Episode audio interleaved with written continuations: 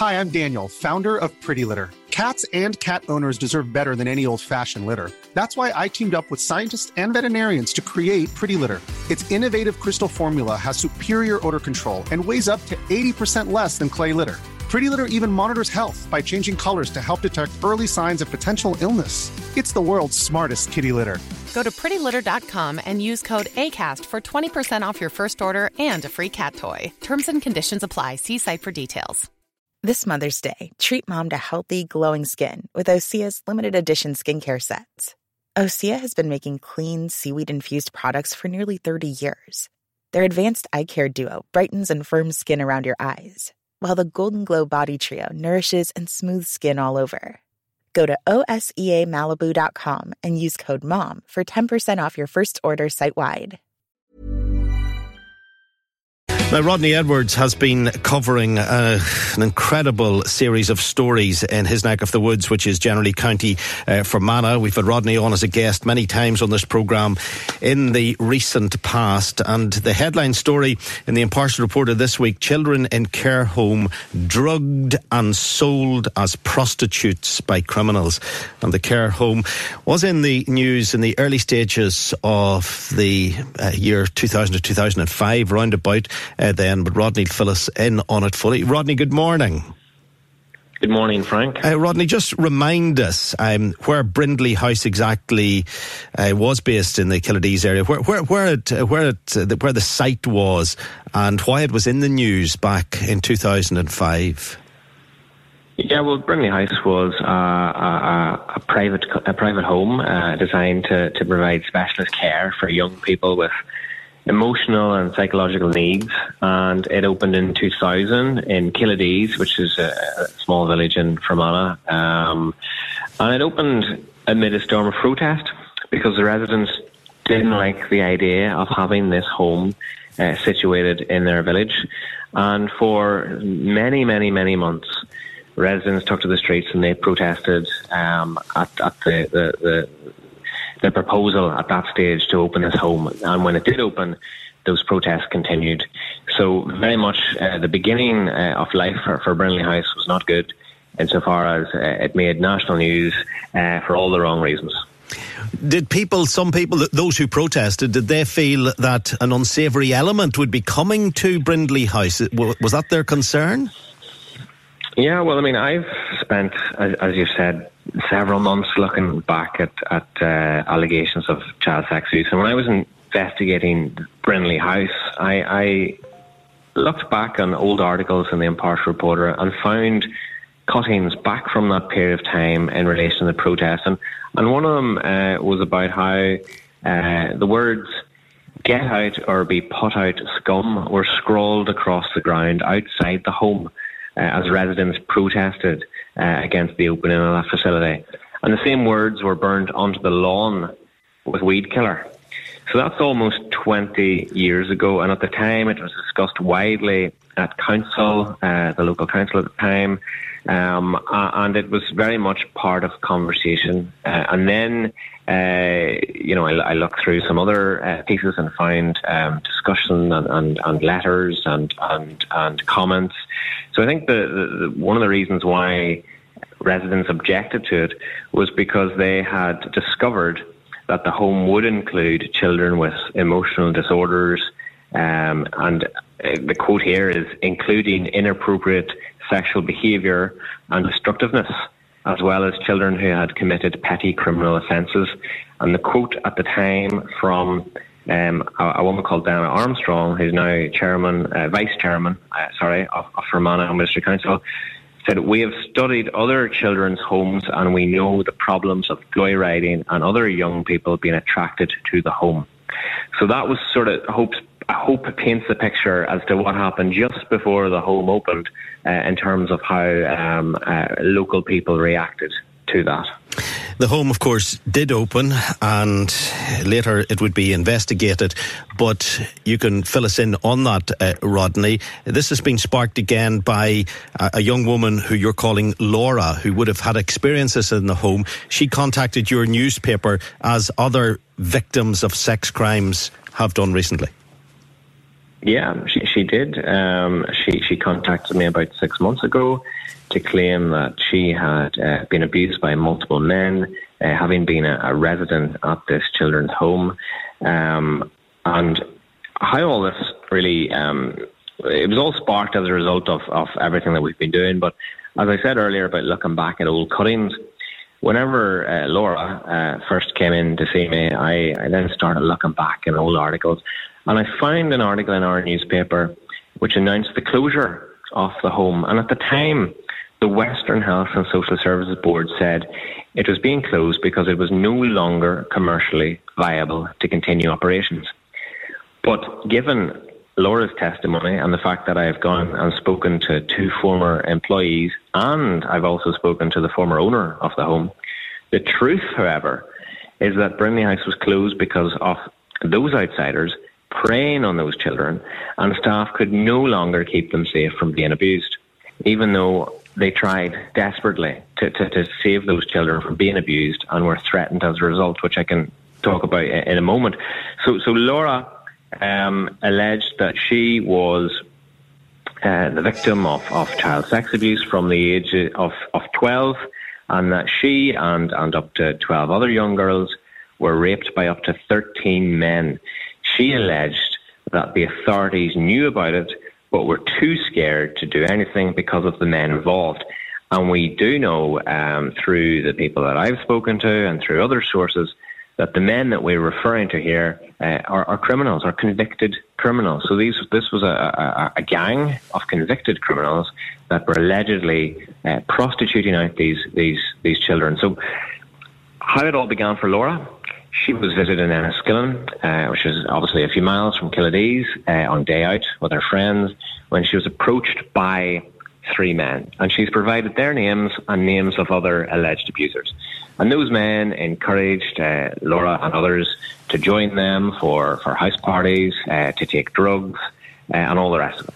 And over time, uh, that developed and then uh, resulted in Laura and others uh, being being brought to, to different homes, different properties around Fermanagh, Tyrone and other counties, uh, and being abused again and again.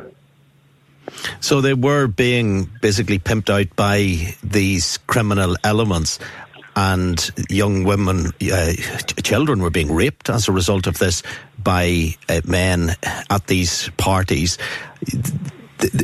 What did it go as far as the police station? Did they were were complaints made to the police? Were these children uh, questioned by the police?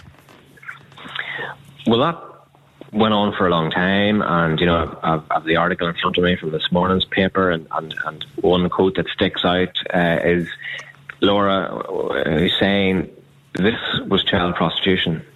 You were being prostituted out.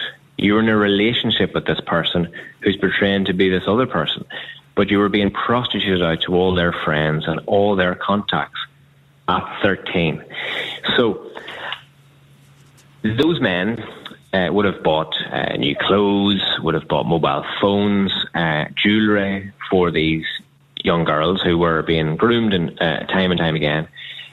That uh, started alarm bells Uh, at the home, and staff were, were wondering uh, how on earth uh, have, have these children uh, been able to afford all of this, and they started asking questions. And initially the, the, the children um, wouldn't say anything. They were they were nervous about saying um, too much, about giving away too much detail. And over time the staff uh, realised that there was something uh, uh, very strange about some of the men who were turning up to, to, to, to lift uh, these children. So the staff started to challenge these men and found themselves threatened, uh, found themselves intimidated and harassed by these men. And they did all that they could. I mean, I've spoken to two former employees and they told me how they used to uh, challenge the men. They used to, to, to follow the men. They used to, they used to park their cars across the road uh, from Brindley House and try to block those men from driving away after the children. But they, they tell me that those men just laughed at them and, and, and were very menacing towards them. So, so eventually, uh, over time, um, the staff uh, and management encouraged the children to, to go with them to Enniskillen police station, which they did. But at the time, the children didn't want to give too much information away. I didn't want to give too much detail to the police because, as Laura told me this week, uh, she was desperately concerned about what might happen. Um, so the police could only take it so far. Um, but interestingly, uh, as I was investigating this and, and, and sought responses from all the various agencies, we've now found out that it got to the stage uh, that it was so serious that the management of the home reported it to the Children's Commissioner, um, so you couldn't get any higher at the time. Uh, it had already been reported to the board, uh, the Western board, um, but then they decided to go one step further. The Children's Commissioner uh, thought it was that serious that, that um, they, they directed an independent investigation. And as a result of that investigation, a criminal investigation was then launched, and the police stepped in. And the police, uh, in their response to me this week, um, they told me that uh, they launched an investigation into allegations of organised child abuse at Brindley between two thousand and two thousand five. And in two thousand eight, a number of properties were searched, and eleven people were arrested in counties Fermanagh, Tyrone and Armagh, and those men were interviewed for child abuse offences. But the P P S directed no prosecution after concluding that there was insufficient evidence to prosecute. And now victims like Laura and all those other victims that I've been talking to, and there are over sixty of them now um, in Fermanagh, they still seek justice and they still seek closure. Do, do you think if the Lauras of this world who were in Brindley House were to come forward now as adult women and to give evidence against individual men or, or groups of men, could they still face the rigours of... This is Paige, the co-host of Giggly Squad, and I want to tell you about a company that I've been loving, Olive and June. Olive and June gives you everything that you need for a salon-quality manicure in one box. And if you break it down, it really comes out to two dollars a manicure, which is absolutely insane. It's also so easy to get salon-worthy nails at home with Olive and June. The difference between how your nails used to look when you did them yourself and now with the Manny system is a complete game changer. The best thing about Olive and June, too, is it's a quick dry. It dries in about one minute, lasts for five days, and full coverage in up to one to two coats. Visit oliveandjune.com slash perfectmanny20 for twenty percent off your first system. That's oliveandjune.com slash perfectmanny20 for twenty percent off your first system. There's never been a faster or easier way to start your weight loss journey than with PlushCare. PlushCare accepts most insurance plans and gives you online access to board-certified physicians who can prescribe F D A-approved weight loss medications like Wegovy and Zepbound for those who qualify. Take charge of your health and speak with a board-certified physician about a weight loss plan that's right for you. Get started today at plushcare.com slash weight loss. That's plushcare.com slash weight loss. plushcare.com slash weight loss. Hey, it's Paige DeSorbo from Giggly Squad. High quality fashion without the price tag. Say hello to Quince. I'm snagging high-end essentials like cozy cashmere sweaters, sleek leather jackets, fine jewelry, and so much more. With Quince being fifty to eighty percent less than similar brands.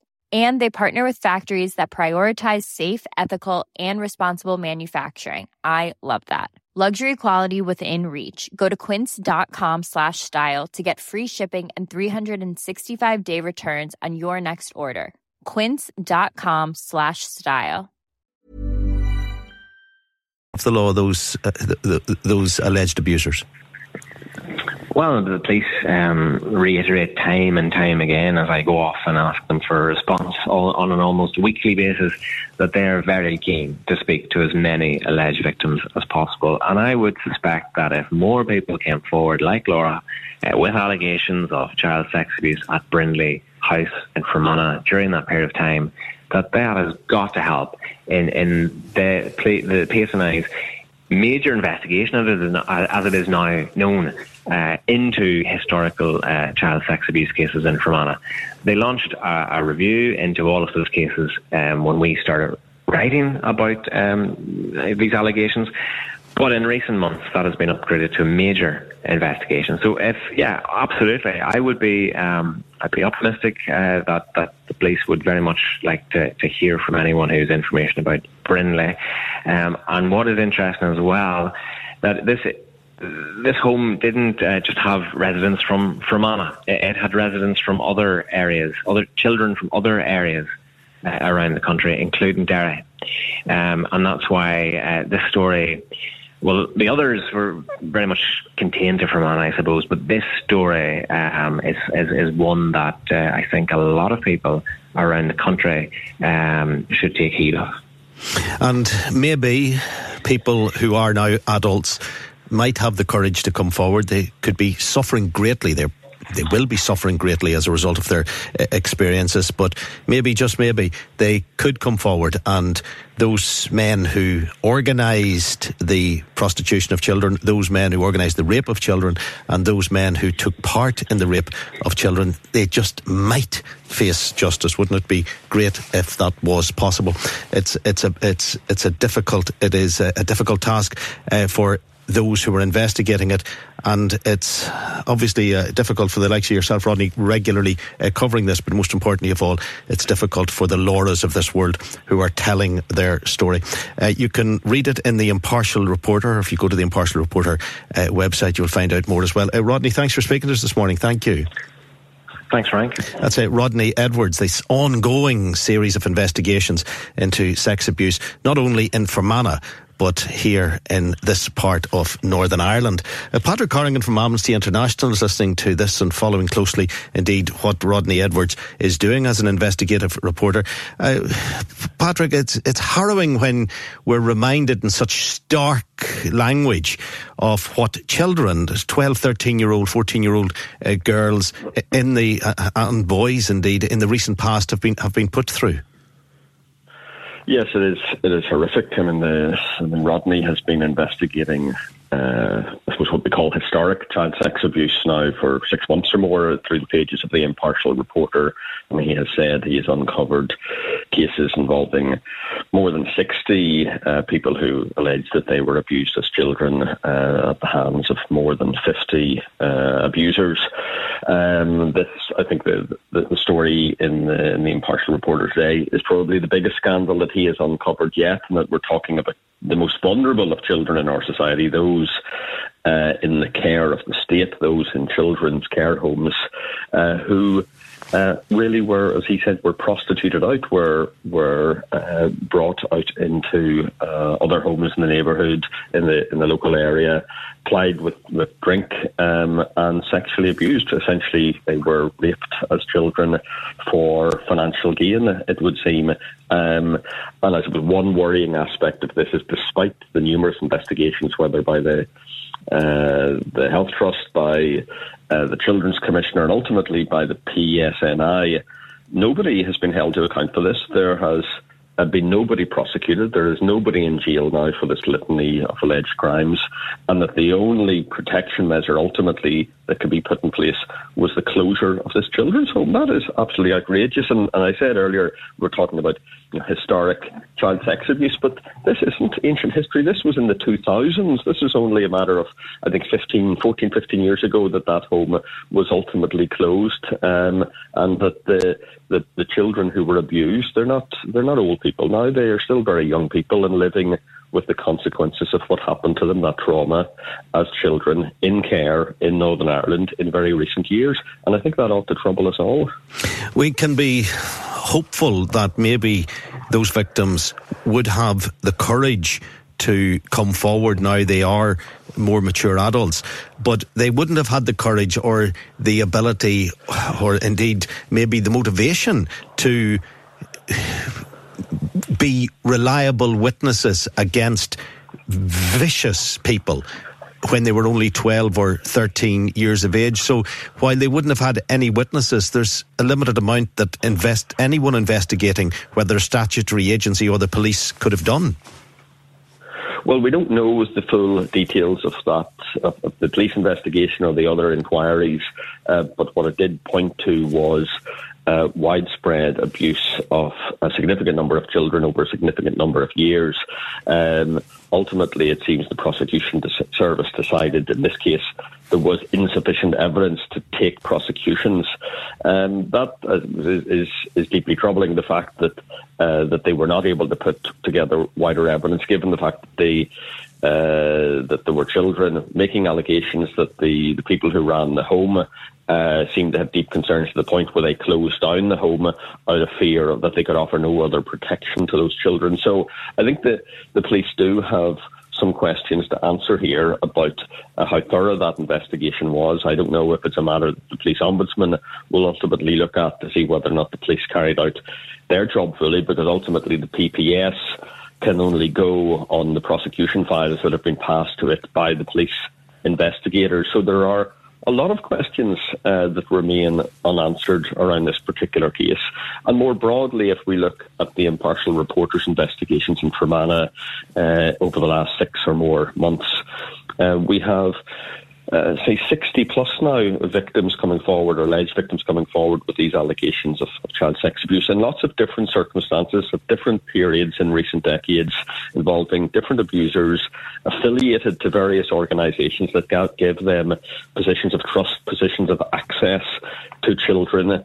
And still, uh, there hasn't been a prosecution in any of those cases yet. Now, perhaps it's still early days. The P S N I special task force that's been set up to investigate these allegations has only been running for a matter of months, um, and perhaps we need to be patient. But I, I think that the, uh, you know, I suppose the, the public confidence in the criminal justice system being able to hold to account child abusers, um, I suppose, will will have to be upheld, will have to be retained, and that will only happen if people start to see prosecutions and ultimately uh, these criminals behind bars. That's the only way in which one can instill public confidence around such a widespread crime. Um, and I think that, that that that's really what we will need to be looking out for over the months ahead. And I suppose I would say a wider question as well is for for, for, for Northern Ireland as a whole, for wider society here. Uh, how many more untold stories, how many other victims living in private torment are there